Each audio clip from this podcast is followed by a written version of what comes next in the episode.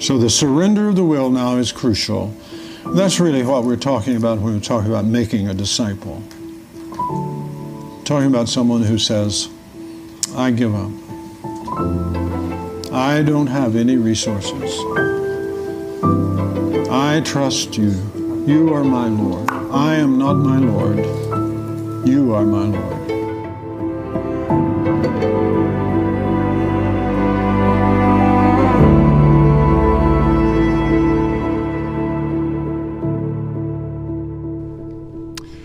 So today is Personhood 101. And I will tell you the takeaways uh, right now, and there are two of them. One is to be immensely grateful.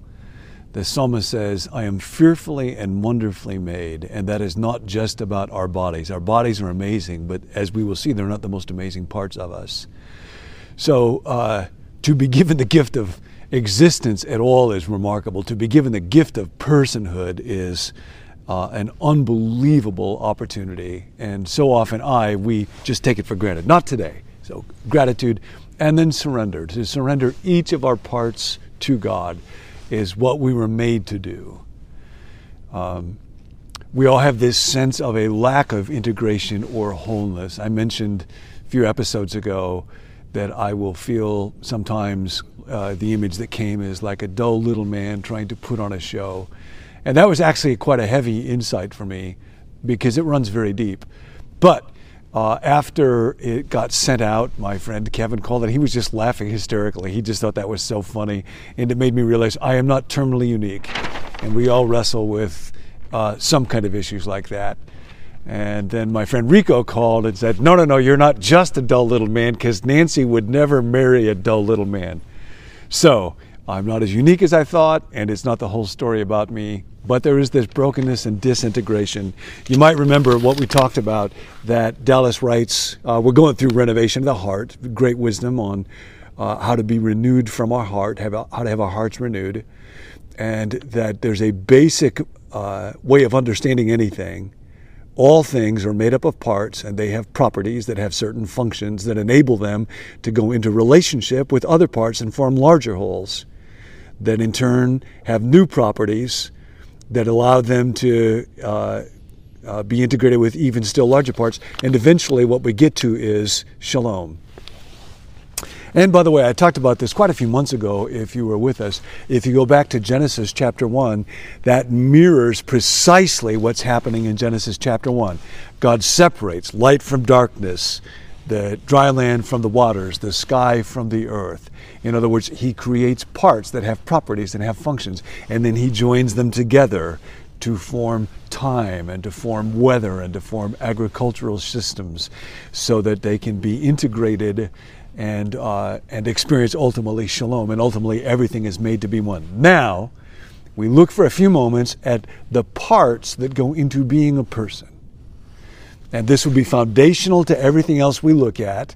Today, I'm just giving us a, a quick overview, but this is really the framework for understanding personhood.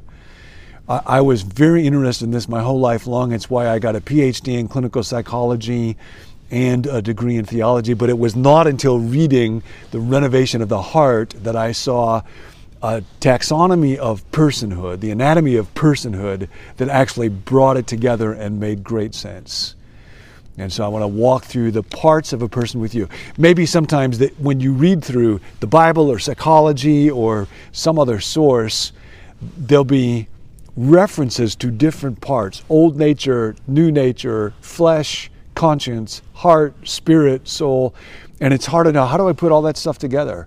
Is it like a bunch of little Casper the ghost entities going inside me?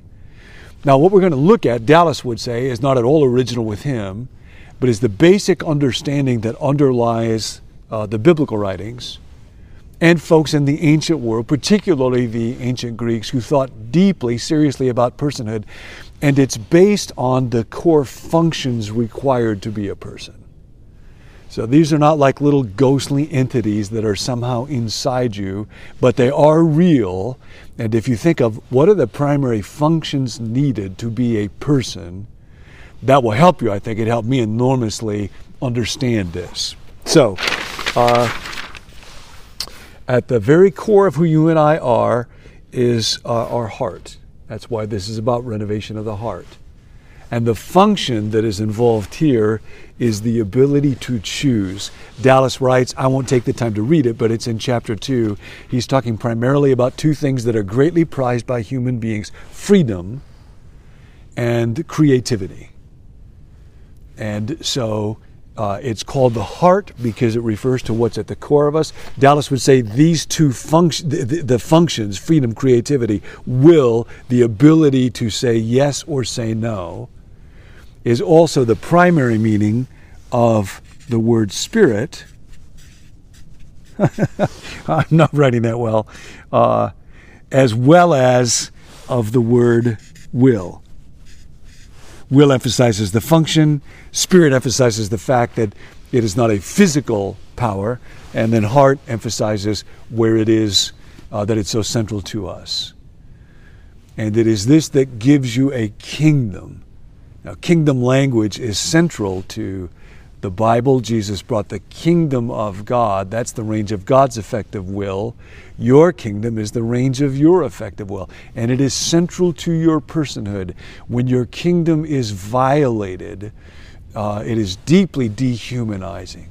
Slavery was an attempt to deny from persons their kingdomhood, or their, their, you have a kingdom or a queendom, if you want to think about it that way. So you can choose, you can act, you are an agent. And then uh, the next circle out involves the mind.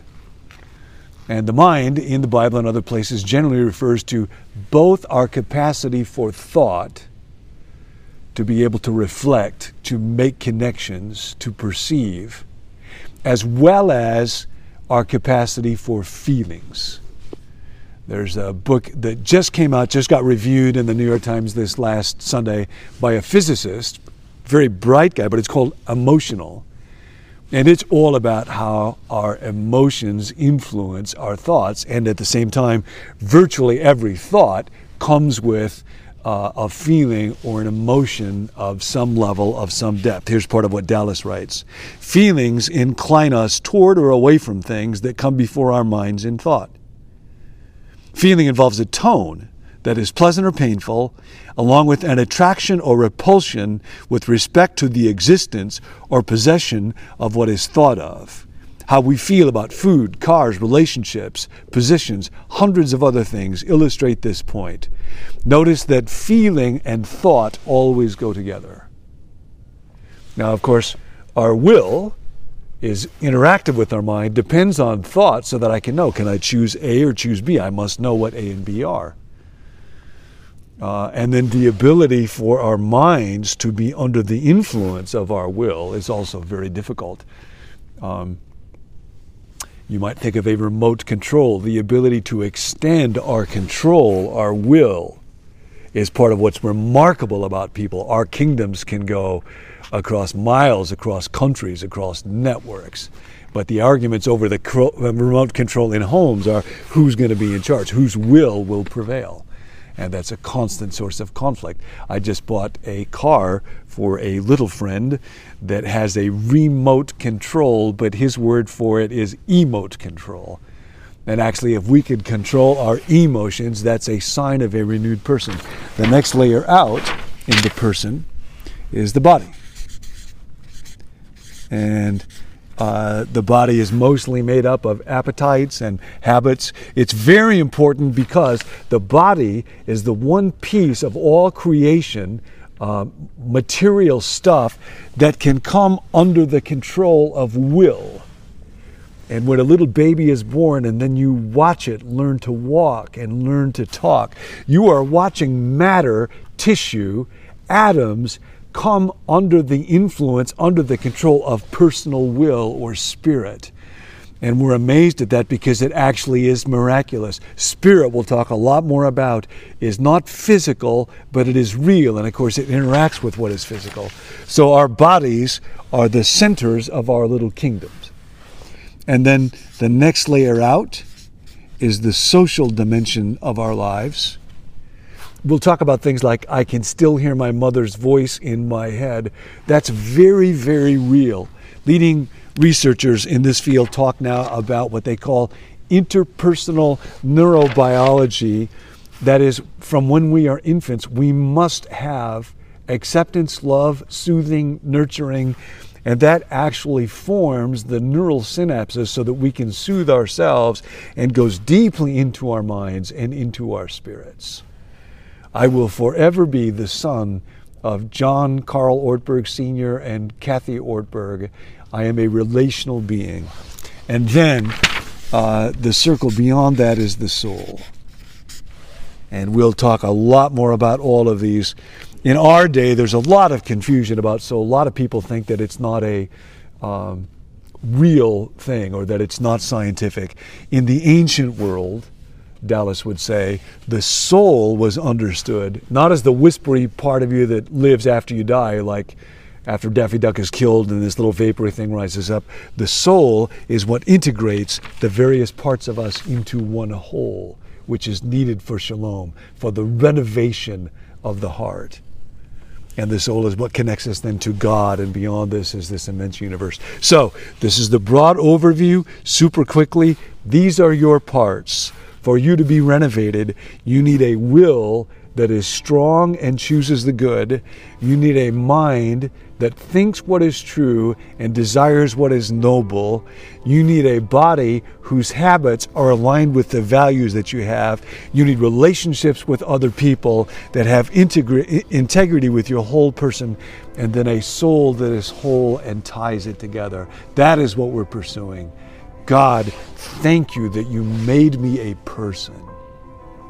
Thank you that I have a will and that I can think and that I can feel and that I have this remarkable body that gives me a little kingdom and that there's other people that know me and that I can love and that can love me and that I have a soul that is deeper beyond all understanding. Thank you, God. And now, God, I surrender to you my will, my mind, my body, my relationships my soul. Bless the Lord, O my soul, and all that is within me.